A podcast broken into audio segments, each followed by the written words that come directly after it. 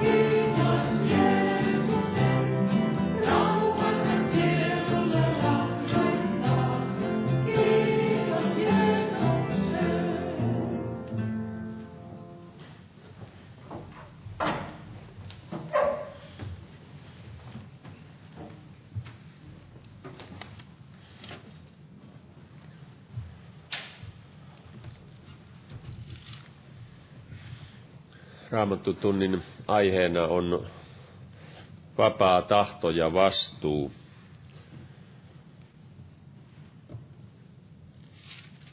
Luetaan tästä Markuksen evankeliumista kahdeksannesta luvusta. Siellä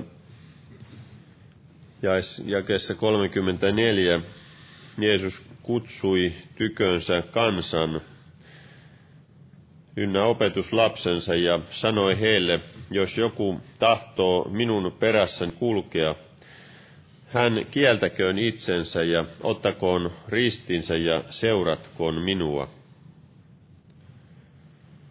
Siinä Jeesus sanoo, että jos joku tahtoo, että meillä on on vapaa tahto seurata Jeesusta tai olla seuraamatta ja valita elämässämme asioita, ja niistä on aina sitten jollain tavalla ne seuraa meitä. Raamattu sanoo, että mitä ihminen kylvää, niin sitä hän myös niittää. Ne meidän valintamme aiheuttavat myös vastuuta meille, mitä me saamme sitten niittää. Tässä Jeesus vielä sanoi, että Sillä joka tahtoo pelastaa elämänsä, hän kadottaa sen, mutta joka kadottaa elämänsä minun ja evankeliumin tähden, hän pelastaa sen.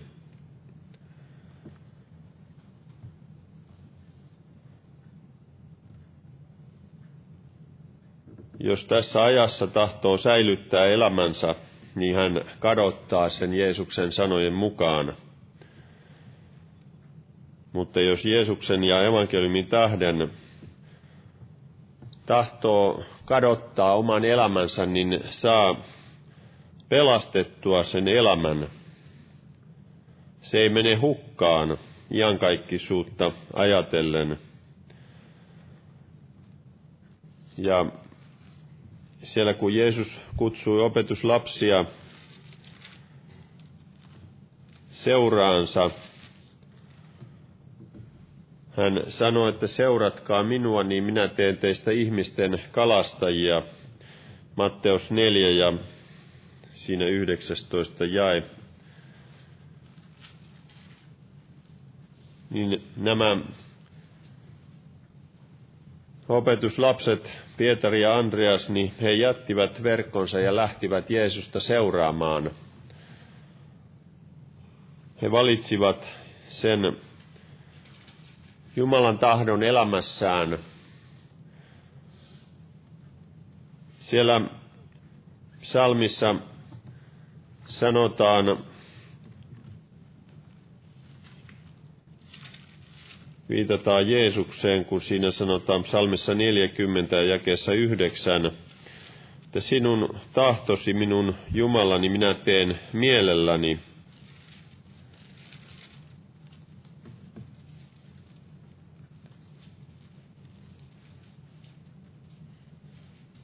Siinä edellä sanotaan, katso minä tulen, kirjakääröön on kirjoitettu, mitä minun on tehtävä. Sinun tahtosi minun Jumalani minä teen mielelläni. Jeesus toteutti isän tahdon. Ja Jumalalla on suunnitelma meidänkin elämämme varten, että mekin voisimme valita Jumalan tahdon elämässämme – asettaa oman elämämme Jumalan tahtoon, että hän pääsee johdattamaan ja kasvattamaan ja opettamaan meitä. Siellä oli eräs, siinä Jeesus puhui Luukkaan evankeliumin 15. luvussa tästä tuhlaajapojasta. Hänelläkin oli vapaus ja hän halusi, että isä antaa hänelle omaisuutensa, perintönsä, ja sitten hän lähti ja tuhlasi sen. Mutta hänelle kävi kuitenkin hyvin, koska hän palasi jälleen isän tykö. Ja meilläkin on tämä mahdollisuus, jos me olemme poikenneet Jumalan tahdosta oman tahdon tielle, palata takaisin päästäkseen osalliseksi jälleen Jumalan siunauksista elämässämme.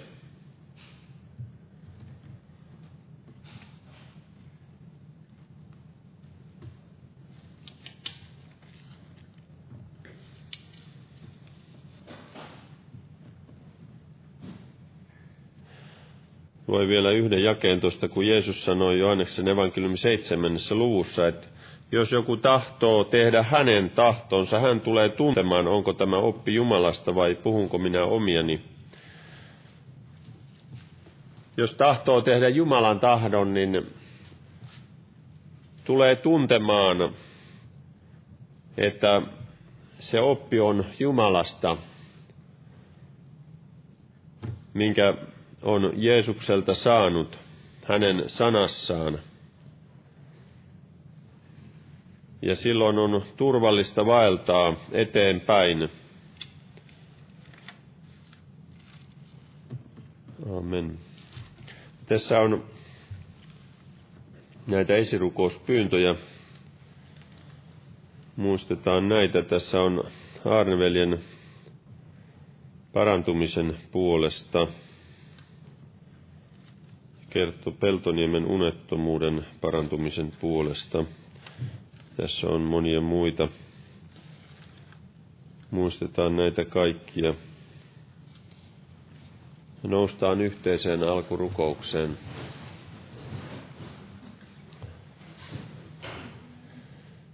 Kiitos Isä, että saamme olla yhdessä koolla jälleen sinun sanasi ääressä. Herra, opeta sinä meitä tänäkin iltana sanasi ja henkesi kautta. Herra, että saisimme virvoittua ja vahvistua yhä enemmän sinun tuntemisessasi. Herra, että sinun hyvä tahtosi saisi tapahtua meidän elämässämme. Kiitos Herra, että sinä vaikutat tahtomista ja teemistä. Kiitos Herra sinun valtavasta armostasi. Herra, auta meitä ymmärtämään sinun rakkauttasi, jota sinä olet osoittanut meitä kohtaan, että se synnyttäisi meissä vasta rakkautta, että me haluaisimme mielellämme tehdä myös sinun tahtosi niin kuin sinä teit isän tahdon. Vaikuta sinä, Herra, meissä ja kiitos Herra, että sinä näet jokaisen, joka on tullut tähän kokoukseen. Kohtaa sinä, Herra, kaikissa niissä tarpeissa, mitä meillä itse kullakin on. Kiitos, Herra, että näet myös nämä esirukouspyynnöt ja mitä meillä on sydämillämme, Herra. Vastaa sinä, kohtaa sinä, Herra, armollasi Jeesus. Kutsu pelastukseen näitä, joiden puolesta pyydetään, että he pelastuisivat. Herra, kosketa näitä sairaita parantavalla voimallasi, Jeesus. Kiitos, Herra, että autat myös kaikissa näissä muissa rukousaiheissa. Herra, siunaa niitä, jotka vievät evankelmin sanaa eteenpäin. Johdata siellä Osmoa ja Davidia siellä lähetysmatkalla. Kiitos Herra, että olet heidän kanssaan ja he saavat kylvää sinun sanasi siementä ja eränä päivänä se saa kasvaa ja kantaa hedelmää ihan kaikkiseen elämään. Kiitos Herra, että Siunaat myös Israelin kansaa ja meidän maatamme ja kansaamme. Herra, siunaa tänä iltana veli, joka sanasi julistaa.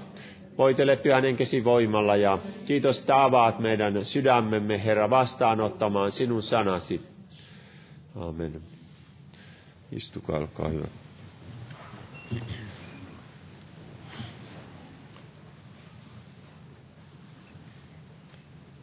Huomenna on jälleen Raamatun tutkiskelu ja rukous kello 12 ja perjantaina on rukouspiiri myös kello 12.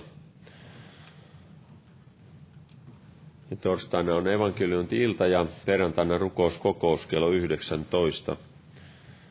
Ja lauantaina ja sunnuntaina kokoukset jälleen kello 18. Tervetuloa niihin tilaisuuksiin. Lauletaan yhdessä Laulu kahdeksan. Kestävä voimassaan aina Herramme sana on. Laulun aikana kannetaan vapaaehtoinen uhri. Jumala siunatkoon.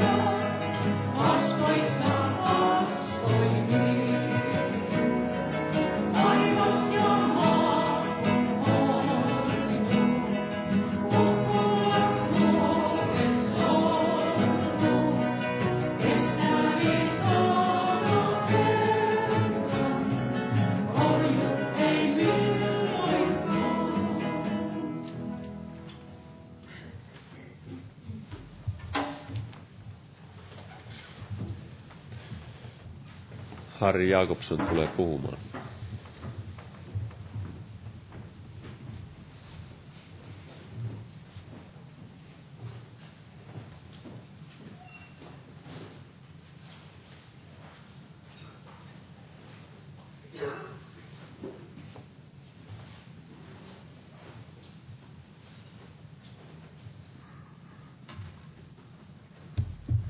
Rauhaa kaikille.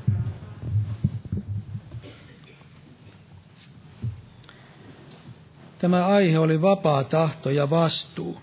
Vähän semmoinen erikoinen aihe. Mutta tuli mieleen tuossa aikaisemmin tämä, tällaisia ajatuksia.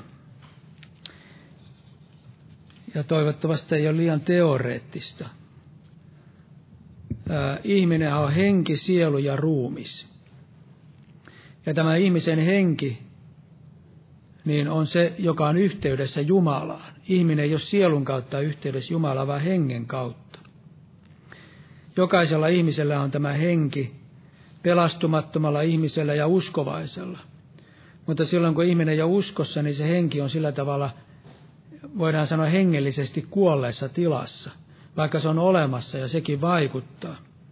Sitten on tämä sielu, ja tämä sielu on ihmisen persoonan ydin, ja siinä on tämä järki, tunteet ja tahto. Ja sitten meillä on tämä ruumis, joka on yhteydessä tähän maailmaan, tähän aineelliseen maailmaan. Eli tässä meidän sielussamme on tämä tahto.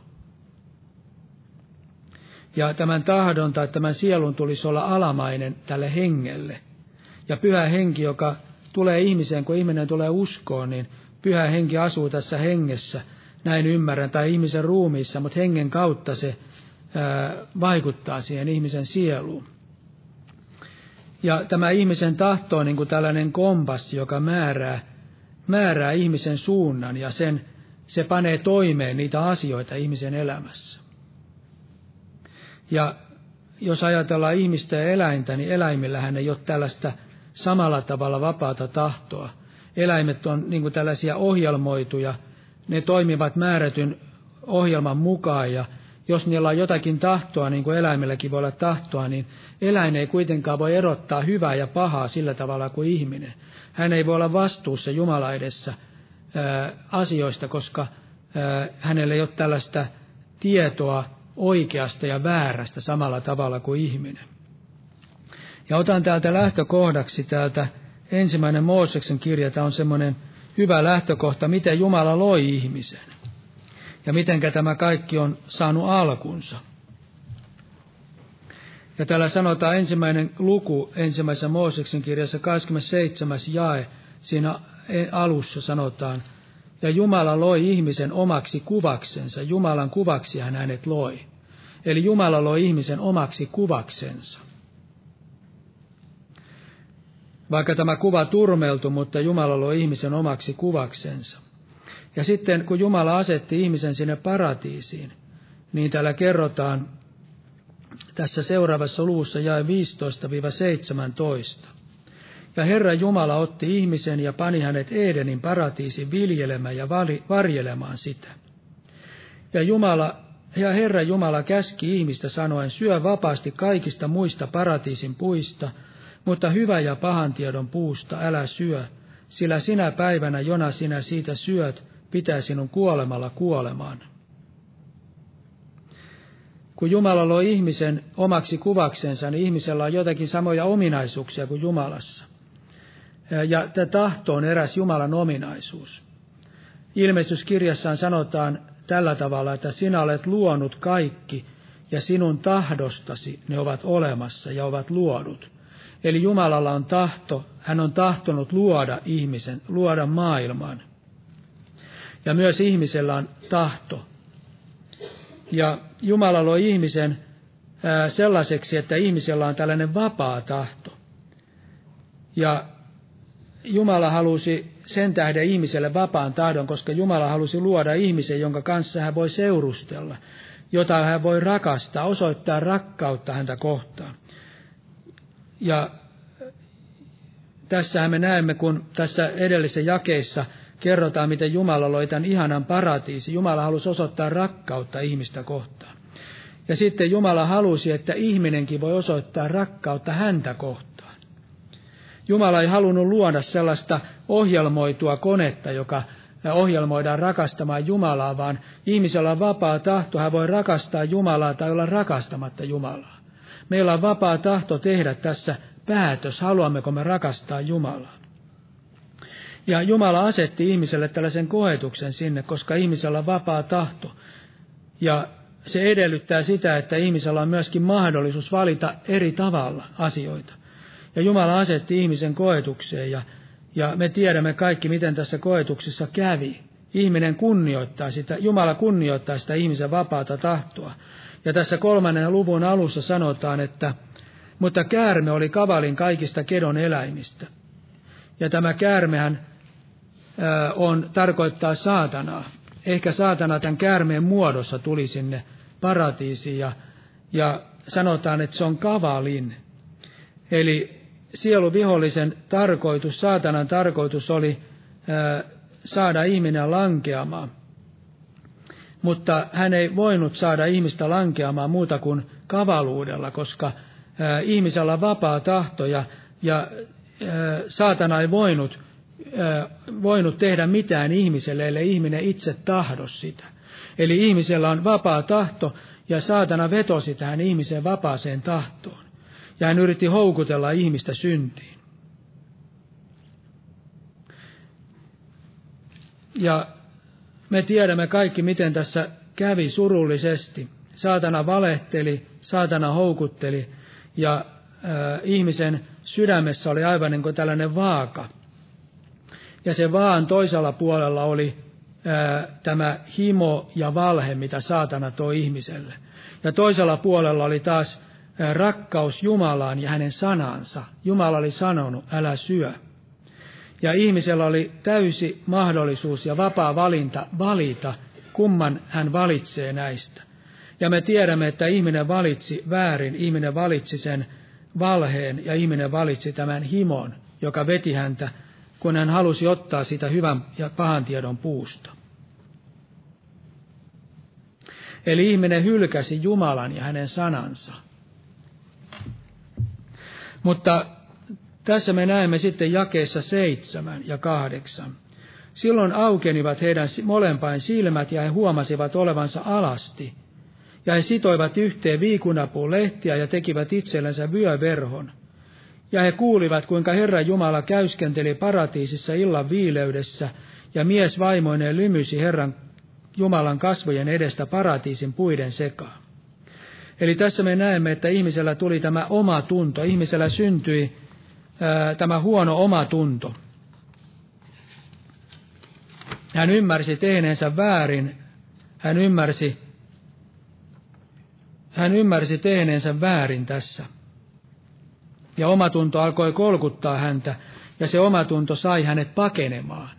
Ja näin varmasti monta kertaa on, kun ihmisen omatuntoa kolkuttaa. Tiedän erään tapauksen, kun eräs henkilö, no täällä ei kukaan tiedä kukaan kysymyksessä, lainas meidän rahaa. Ja sitten hän lainas varmaan, olettaisin, että se oli vähän semmoista vilpillistä, että hän ei ajatellut maksaakaan sitä rahaa.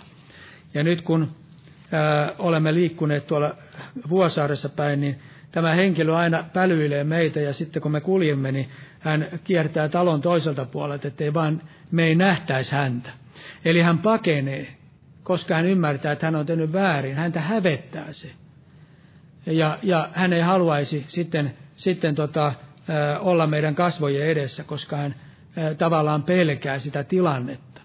Ja aivan samalla tavalla ihminen, joka tekee syntiä, niin, niin kun Jumala lähestyy ihmistä, niin ihminen pelkää sitä. Muistan itse ennen uskoon tuloa, kun oli hengellisissä kokouksissa, niin se on käsittämätön asia, miten ihminen saattaa pelätä. Pelätä mennä esimerkiksi sinne eteen rukoiltavaksi ja, ja siellä kehotettiin tulemaan, että jos joku haluaa antaa elämänsä Jeesukselle, tulkoon tänne, niin semmoinen valtava pelko valta sisimmän, että ei uskalla millään mennä sinne eteen. Ja se on juuri tämä sen paha omatunto tai tämä sielu vihollinen saatana, joka on saanut ihmisen sidottua tämän synnin kautta, niin, niin se yrittää estää ihmistä kääntymästä Jumalan puoleen ja tekemästä sitä parannusta. Ja nämä Adam ja Eevakin pakeni Jumalaa ja, ja lymyisi sinne Jumalan kasvojen edestä sinne paratiisin puiden sekaan. Ja tämä Adam ja Eeva, jotka tekivät syntiä, niin he olivat täysin vastuussa siitä ja he joutuivat siihen eroon Jumalasta ja se merkitsi iankaikkista eroa Jumalasta. Sinulla on kuolemalla kuoltava, niin kuin Jumala sanoi. Mutta Jumala kuitenkin antoi heille toisen mahdollisuuden. Siinä yhdeksännessä jakeessa sanotaan, mutta Herra Jumala huusi miestä ja sanoi hänelle, missä olet? Eli Jumala antaa ihmiselle mahdollisuuden tehdä parannus, mahdollisuus jälleen kääntyä hänen puoleensa. Ihminen jälleen voi valita toisella tavalla, että hän haluaa palata sinne Jumalan yhteyteen. Ja Jumala antoi Aadamille ja Eevalle tämän mahdollisuuden, ja he käyttivät tätä mahdollisuutta, ja Herra varmasti pelasti tämän Aadamin ja Eevan. Ja Jumala on kaikkina aikoina huutanut ihmiselle, että missä olet. Muistan itse ennen uskoon tuloa, kun etsin Jumalaa, niin, niin en varmasti kuulu sitä ääntä, mutta tämä aivan niin kuin tämä sisimmässä oli tämä, että missä olet.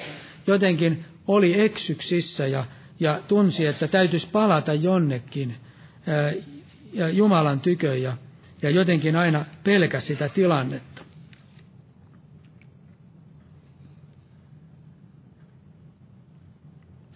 Ja Jumala on aina vedonnut tähän ihmisen vapaaseen tahtoon, koska Jumala ei voi ihmistä pelastaa väkisi, vaikka kuinka haluaisi, että joku ihminen pelastuisi, niin, niin ei voida väkisin saada ihmistä pelastumaan, vaan ihmisen täytyy itse tehdä se valinta. On sanottu, että ihmisellä on täällä sisimmässä sydämessä se ovi, ja oven, millä ihminen voi avata sen oven, niin se on ihmisen sydämessä, on sisäpuolella. Ulkopuolelta sitä ei voi avata. Ja täällä sanotaan täällä viides Mooseksen kirja 30. luku. Tässäkin me näemme, miten Jumala asetti Israelin kansan ää, juuri tämän valinnan paikalle. Ja täällä sanotaan näin. Minä otan tänä päivänä taivaan ja maan todistajaksi teitä vastaan, että minä olen pannut sinun eteesi elämän ja kuoleman, siunauksen ja kirouksen, niin valitse siis elämä, että sinä ja sinun jälkeläisesi eläisitte. Eli Jumala asetti taivaan ja maan todistajaksi heitä vastaan. Ja Jumala sanoi, että valitse elämä, valitse siis elämä. Hän asetti elämän ja kuoleman heidän eteensä, ja heidän tehtävänsä oli valita. Eli Jumala ei valinnut heidän puolestaan sitä, vaan Jumala sanoi, että valitse elämä tai kuolema. Ja tämän valinnan Jumala on tehnyt aina ihmiselle, lukemattomia kertoja. Kaikille ihmisille hän tekee jossain vaiheessa sen valinnan. Ihminen tuntee sisimmässä, valitseeko hän totuuden vai valheen. Valitseeko hän Jumalan tai valitseeko hän sitten saatanan tai haluaako hän valita sen väärän tien tai valita sen oikean tien. Ja täällä on eräs henkilö, jossa kerrotaan, kerrotaan täällä Markuksen evankeliumin kymmenessä luvussa, joka oli myös tämä valinnan edessä. Ja tässä sanotaan 17 jae.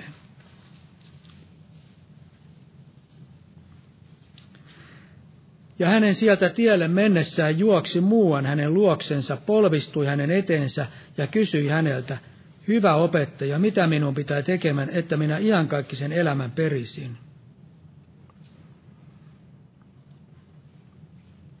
Eli tämä mies halusi periä iankaikkisen elämän. Ja voidaan sanoa, että hänellä oli tahto periä iankaikkinen elämä. Hän tahtoi peritä, periä sen. Sen tähden meni Jeesuksen luokse. Ja sitten hän selitti siinä, että hän on pitänyt kaikki nämä käskyt. Mutta sitten Jeesus sanoi hänelle tuossa jakeessa 20, 21, niin Jeesus katsoi häneen ja rakasti häntä ja sanoi hänelle, yksi sinulta puuttuu, mene myy kaikki mitä sinulla on ja anna köyhille, niin sinulla on oleva aarre taivaissa, ja tule ja seuraa minua. Mutta hän synkistyi siitä puheesta ja meni pois murheellisena, sillä hänellä oli paljon omaisuutta. Tässä me näemme, että Jeesus todella halusi pelastaa hänet. Sanotaan, että Jeesus rakasti häntä ja sanoi hänelle. Häneltä puuttui yksi asia, hänen piti myydä kaikki, mitä hänellä on. Mutta hän sitten synkistyi sitä puheesta, ja voidaan ajatella näin, että, että hänen sisimmästään käytiin tämmöinen uskon näin lyhyt kamppailu. Siellä oli jälleen tämä vaaka hänen sisimmässään. Ja siinä vaan toisella puolella oli Jeesus ja hänen seuraamisensa, ja toisella puolella oli hänen omaisuutensa ja rikkaus, mitä hänellä oli. Ja hän siinä hetkeksi mietti tätä asiaa, mitä hän tekee. Ja hän valitsi, hän lähti syn, synkästi pois. Hän, hän oli synkän näköinen ja lähti pois. Hän ei halunnut. Hän valitsi väärin. Hän valitsi sen omaisuuden mieluummin kuin Jeesuksi ja hänen seuraamisensa. Ja uskon näin, että kun hän, Jeesus asetti näin kovan ehdon hänelle, että mene ja myy kaikki, mitä sinulla on, niin uskon, että siinä oli kysymys siitä, että tämä oli hänellä, olisi ollut hänelle kompastus. Jos hän olisi sanonut, jos Jeesus olisi vaikka mennyt hänen luoksensa ja sanonut, että okei, että rukoillaan, rukoillaan sinun puolestasi ja, ja tunnustat syntis ja, ja saa syntinsä anteeksi, niin hän olisi todennäköisesti kompastunut tähän tilanteeseen. Se olisi ollut epäjumala hänen sydämessään ja hänen uskon elämästä ei olisi tullut silloin mitään. Eli hänen piti tehdä tämä valinta ennen mitä myöhemmin, ja Jeesus asetti tämän valinnan hänelle tässä tilanteessa. Eli kaikilla tämmöistä tilannetta ei ole, että hänen täytyy myydä kaikki omaisuus ja jakaa köyhille. Vaan joissakin tapauksissa, jos se on hänelle esteenä, niin silloin tämmöinen tilanne saattaa tulla. Mutta tämä ihminen valitsi ja jos hän siirtyi rajan toiselle puolelle sinne iankaikkisuuteen ilman Jeesusta, niin hänelle ei olisi koskaan ollut mitään mahdollisuutta puolustaa itseään, että hänelle ei olisi ollut mahdollisuutta, vaan hän teki itse vapaasta tahdosta valinnan. Hän valitsi oman tahtonsa mukaan, mutta valitsi väärin.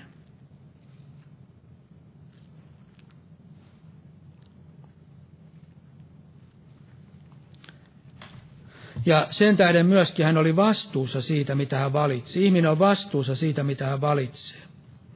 Ja sitten otan täältä Luukkaa evankeliumin 14. luku.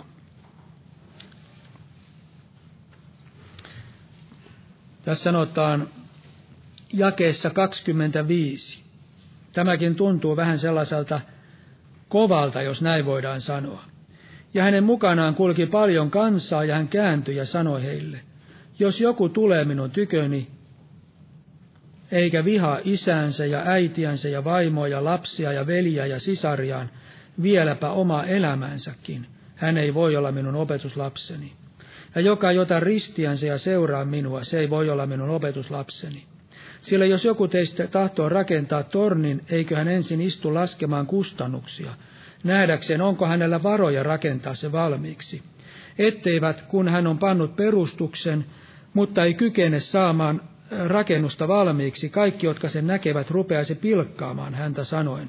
Tuo mies ryhtyi rakentamaan, mutta ei kyennyt saamaan sitä valmiiksi.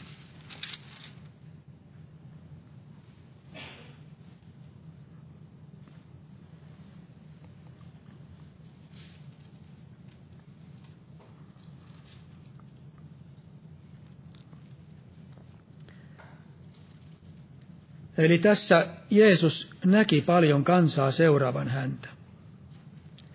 Ja tässä me näemme tämän, että Jeesus ei suinkaan houkutellut näitä. Jos ajatellaan, että tänä päivänä joku saarnaaja näkisi, että paljon ihmisiä seuraa häntä ja, ja hänellä on semmoista suosiota ja, ja ihmiset ovat hänen perässään, niin hän olisi voinut sanoa, että tulkaa seuraamaan, että, että tämä on ihana tie ja, ja niin edelleen, maalannut kaikenlaisia ihania kuvia mutta Jeesus ei koskaan tehnyt tällä tavalla. Jeesus ei koskaan, kun hän kutsuu jotakin, hän ei koskaan niin kuin yrittänyt houkutella ihmistä sillä tavalla pelastukseen. Hän osoitti tosi asioita, mistä on kysymys. Mutta hän antoi aina ihmisen itsensä valita. Hän kunnioitti sitä valintaa, minkä ihminen itse teki. Ja tässäkin Jeesus antoi heille valita ja hän osoitti heille, mitä hänen seuraamisensa merkitsee.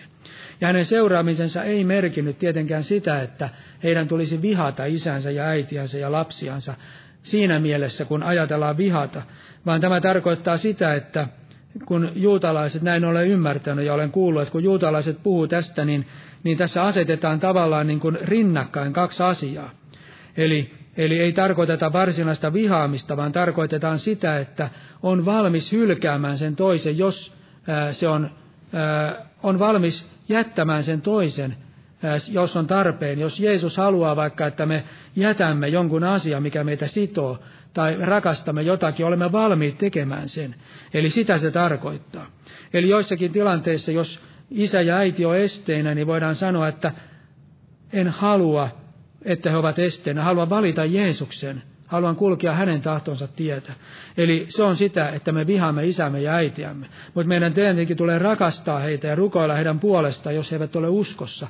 Eli sitä se ei tarkoita, että me vihaamme, vaan sitä, että me olemme valmiit tekemään selvän valinnan siinä tilanteessa, missä, tar- missä täytyy, täytyy se valinta tehdä. Ja Jeesus sanoi, että joka ei tee tätä, niin hän ei voi olla minun opetuslapseni, ei voi seurata Jeesusta. Ja Jeesus esitti sitten vertaukset, jos ryhtyy rakentamaan tornia, niin täytyy ensin laskea kustannuksia. Kun ajattelee esimerkiksi ostaa asunnon, niin ei asuntoa voi ostaa näin, että menee sanoa, että ostan asunnon, mutta ei ole varoja ostaa. Ajattelee, että ei ole pankkitilillä rahaa eikä ole mahdollisuutta ostaa eikä saa lainaa, niin silloin se on täysin mahdotonta ostaa. Aina jos tämmöinen tilanne tulee tai mikä tahansa, niin täytyy ensin miettiä, että onko mahdollisuus tehdä se, onko varoja tehdä siihen. Ja jos on varoja, niin silloin voidaan ajatella, että no niin, sitten voidaan ostaa se asunto. Samalla tavalla, jos rakennetaan tornia, niin silloin, jos meillä on mahdollisuus rakentaa se, niin silloin me rakennamme. Ja Jeesus tarkoitti tällä sitä, että samalla tavalla meidän elämässämme meidän täytyy tehdä kustannuslaskelmia, olemmeko me halukkaita tekemään näitä asioita. Olemmeko me halukkaita luopumaan jostain, jos se tarpeen on, kun me lähdemme seuraamaan Jeesusta. Varmasti silloin, kun ihminen on uskossa alussa, niin hän ei aina ymmärrä kaikkia asioita, eikä Jumala varmasti vaadi kaikkia asioita, eikä kaikki avaudu, avaudu hetkessä. Eli ei Jumala heti vaadi, että meidän täytyisi kaikki asiat tuoda eteen ja, ja ruveta niin kuin miettimään, että olenko valmis tekemään tätä ja tätä ja tätä. Että ne varmaan ne asiat tulee eteen vähitellen. Mutta, on, ole, mutta Jeesus toi tämän periaatteen esille, että nämä kaikki voi olla esteenä. Että ne tulee ennen mitä myöhemmin meille kompastukseksi, jos me emme ole valmiina siinä tekemään Jumalan tahtoa. Eli meidän tulee tällä tavalla myöskin tehdä kustannuksia, mitä me haluamme todella tehdä. Muista joskus, kun täällä on joku, joskus ihmisiä, kun tulee uskoon, niin joskus hyvin nopeasti kehotetaan heitä pelastumaan ja ja antamaan elämä Jeesukselle ja sitten menee kasteelle ja niin edelleen. Se ei aina ole viisasta. Muistan kerran, kun eräs henkilö tuli tänne ja ajattelee, että ei kannata nyt heti viedä häntä kasteelle, että, että to, puhuin hänelle että tosi asioita, että mitä merkitsee tämä usko, ja sanoin hänelle, että tule huomenna uudestaan, että jos sä haluat antaa elämäsi Jeesukselle. Ei se aina näin ole. Joskus voi heti tehdä, joskus voi olla kiire jollain asialla. Jollain ihmisellä voi olla se etsikko aika sillä hetkellä ja se on tarpeen nimenomaan. Mutta joissakin tapauksissa varsinkin, niin täytyy ensin laskea kustannuksia, että haluaako lähteä seuraamaan todella Jeesusta. Ja, ja jos ihminen haluaa lähteä seuraamaan Jeesusta, niin silloin hän todella tulee uudestaan ja hän on tehnyt laskelmia. Muistan itse, kun tulin uskoon ja puolestani rukoiltiin ja tämä henkilö, joka rukoili, hän sanoi, että tulee huomenna uudestaan. Ää, niin menin huomenna uudestaan, menin seuraavana päivänä uudestaan sinne. Halusin pelastua ja halusin ottaa vastaan sen. Eli tällä tavalla me voimme antaa ihmisten myöskin tehdä näitä laskelmia, että ihminen saa itse tutkia sitä, että haluaako hän todella, ettei se ole sellaista niin pinnallista, että ihminen vaan niin kuin hetken, hetke, hetkeksi haluaa tehdä jonkun ratkaisun.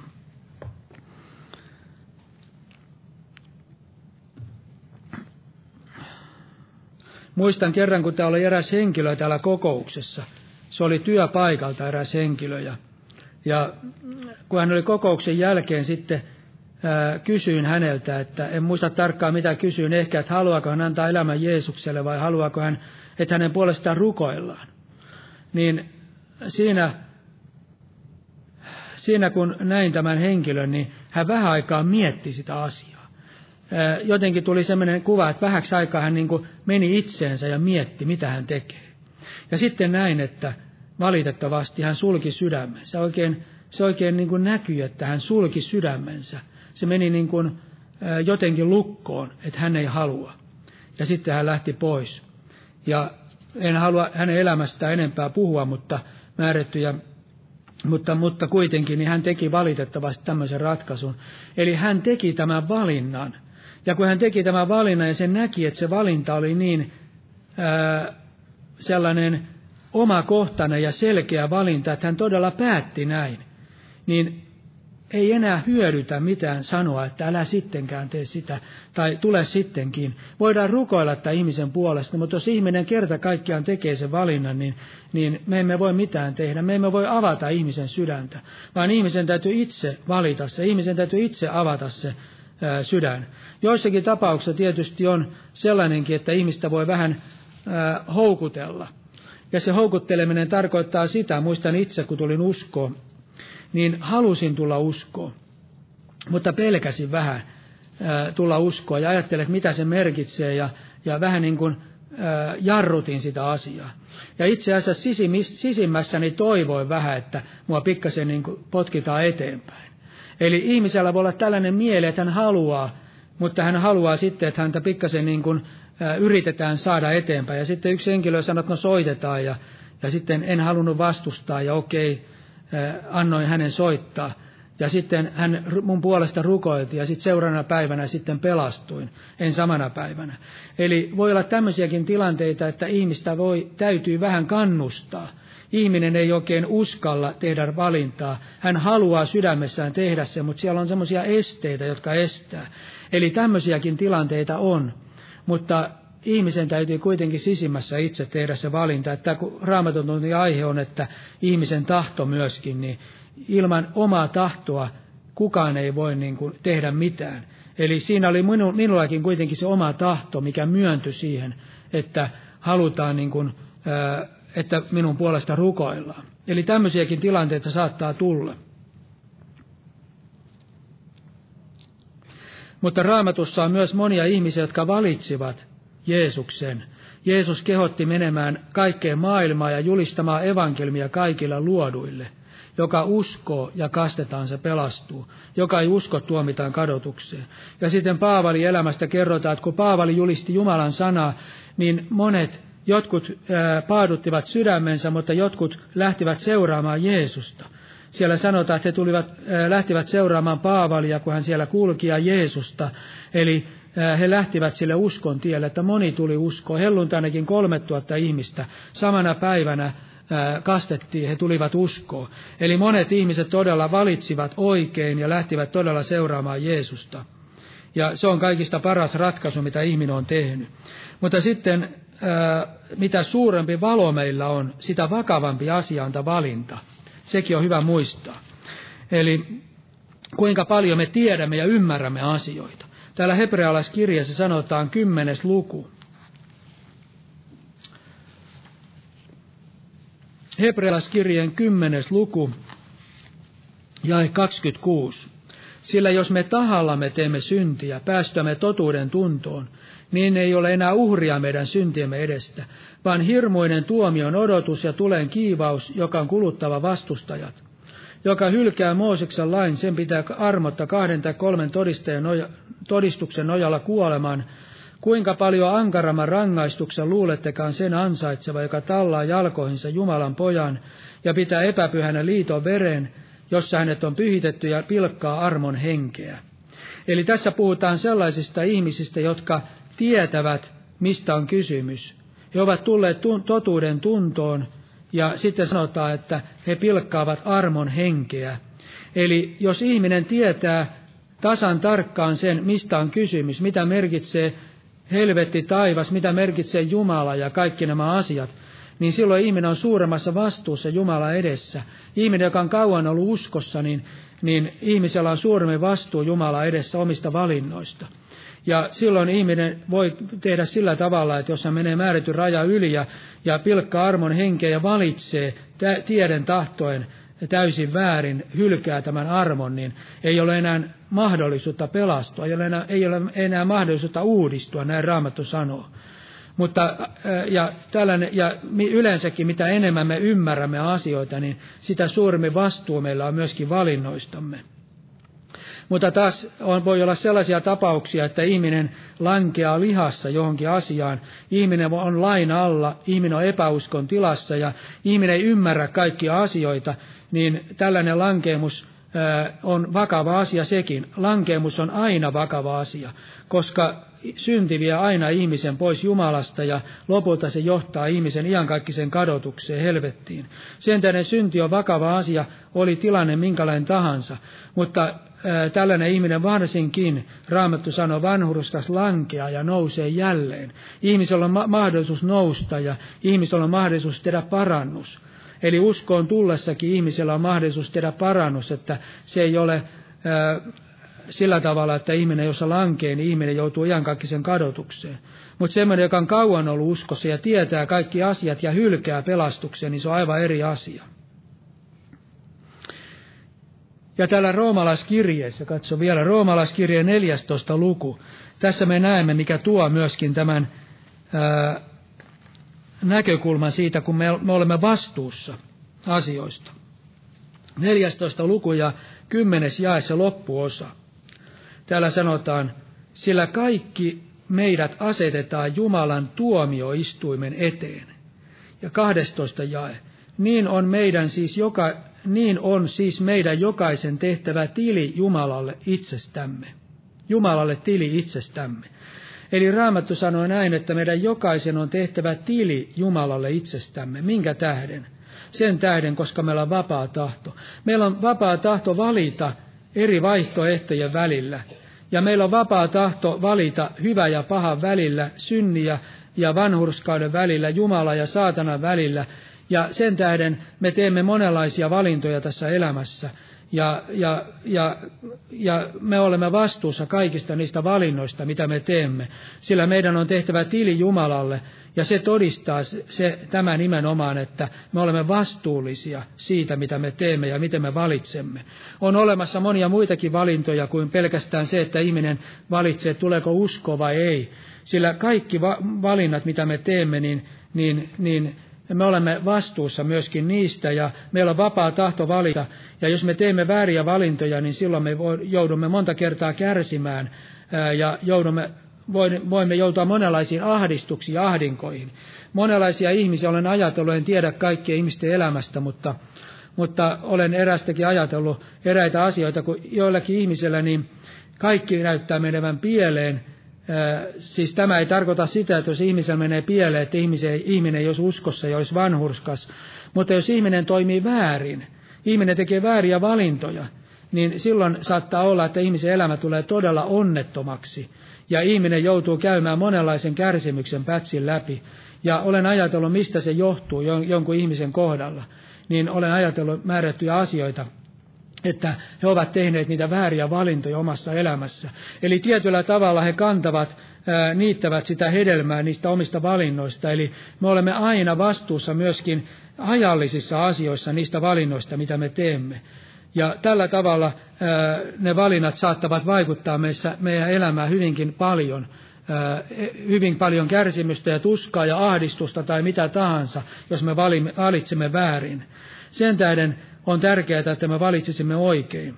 Ja se, että me valitsemme oikein, niin meidän tulee muistaa tämä, että ihmisen tahto nousee hänen sydämestään. Ja Raamattu sanoo näin, että, että meidän tulisi kätkeä hänen sanansa sydämeemme ja varjella sydämemme, sillä sieltä elämä lähtee, sanotaan sananlaskuista. Sen tähden on tärkeää, että Jumalan sana saisi vaikuttaa meidän sydämessämme, Jumalan sana saisi ohjata meidän sydämessämme, ja sitten ennen kaikkea tämä tuli mieleen, kun ajattelin tätä loppua, niin sanotaan, että joka tahtoo Jees, antaa Jeesuksen hallita elämänsä, silloin hänen käy hyvin. Ja silloin hän varmasti pääsee voittajana perille. Vaikka tämä tie voisi olla monien tuskia ja kärsimyksenkin tie. Eli jos me annamme Jeesuksen hallita sydäntämme ja annamme hänen valita niitä asioita, annamme, taivutamme tahtomme hänen tahtonsa alle, niin silloin me pääsemme voittajana perille ja silloin meidän elämässä on siunaus. Ja silloin varmasti vaikka meillä elämässä saattaa olla monenlaista kärsimystä, niin, niin siinä elämässä on semmoinen siunaus. On ihanaa kulkea Jumalan tahdon tietä, jos me tiedämme, että se on Jumalan tahdon tie, vaikka siinä on kärsimystä. Mutta jos me ajattelemme, että me valitsemme oman tahdon tien ja siinä on kärsimystä, niin silloin meillä ei ole mitään muuta mahdollisuutta kuin painaa pää alas ja ajatella, että olen ansainnut tämän ja, ja olen ö, omien valintojen tähden kulje juuri tätä tietä ja Jumala voi kääntää senkin siunaukseksi. Mutta olisi tärkeää, että kun me kulkisimme Jumalan tahdon tiemme, tien ja kärsisimme, jos kärsisimme hänen tahtonsa tiellä. Se on kaikista siunatuinta. Aamen. Ja nostaa ylös ja rukoillaan vielä. Kiitos ja ylistys sinulle, Herra. Auta meitä ja anna meille armoa aina elämässämme tehdä sinun tahtosi, Herra Jeesus. Aina kysyä sinun tahtoasi omassa elämässä ja Herra valitsemaan sinun tahtomme, Herra Jeesus. Kiitos ja ylistys sinulle. Valtaa sinä meidän sydämet, Herra Jeesus. Ja siunaa tätä seurakuntaa ja siunaa myöskin, Herra, siunaa myöskin kansaasi Israelia, siunaa myöskin Suomen esivaltaa, Suomen presidenttiä, Herra Jeesus. Ja Herra, siunaa Osmo veliä ja myöskin sitä Siunaa Osmoa siellä Etelä-Amerikassa ja myöskin Davidia siunaa Jeesuksen nimessä. Kiitos ja ylistys sinun rakkaudestasi ja armostasi ja hyvyydestäsi meitä kohtaan. Jeesuksen Kristuksen nimessä. Aamen. Istukaa, olkaa hyvä.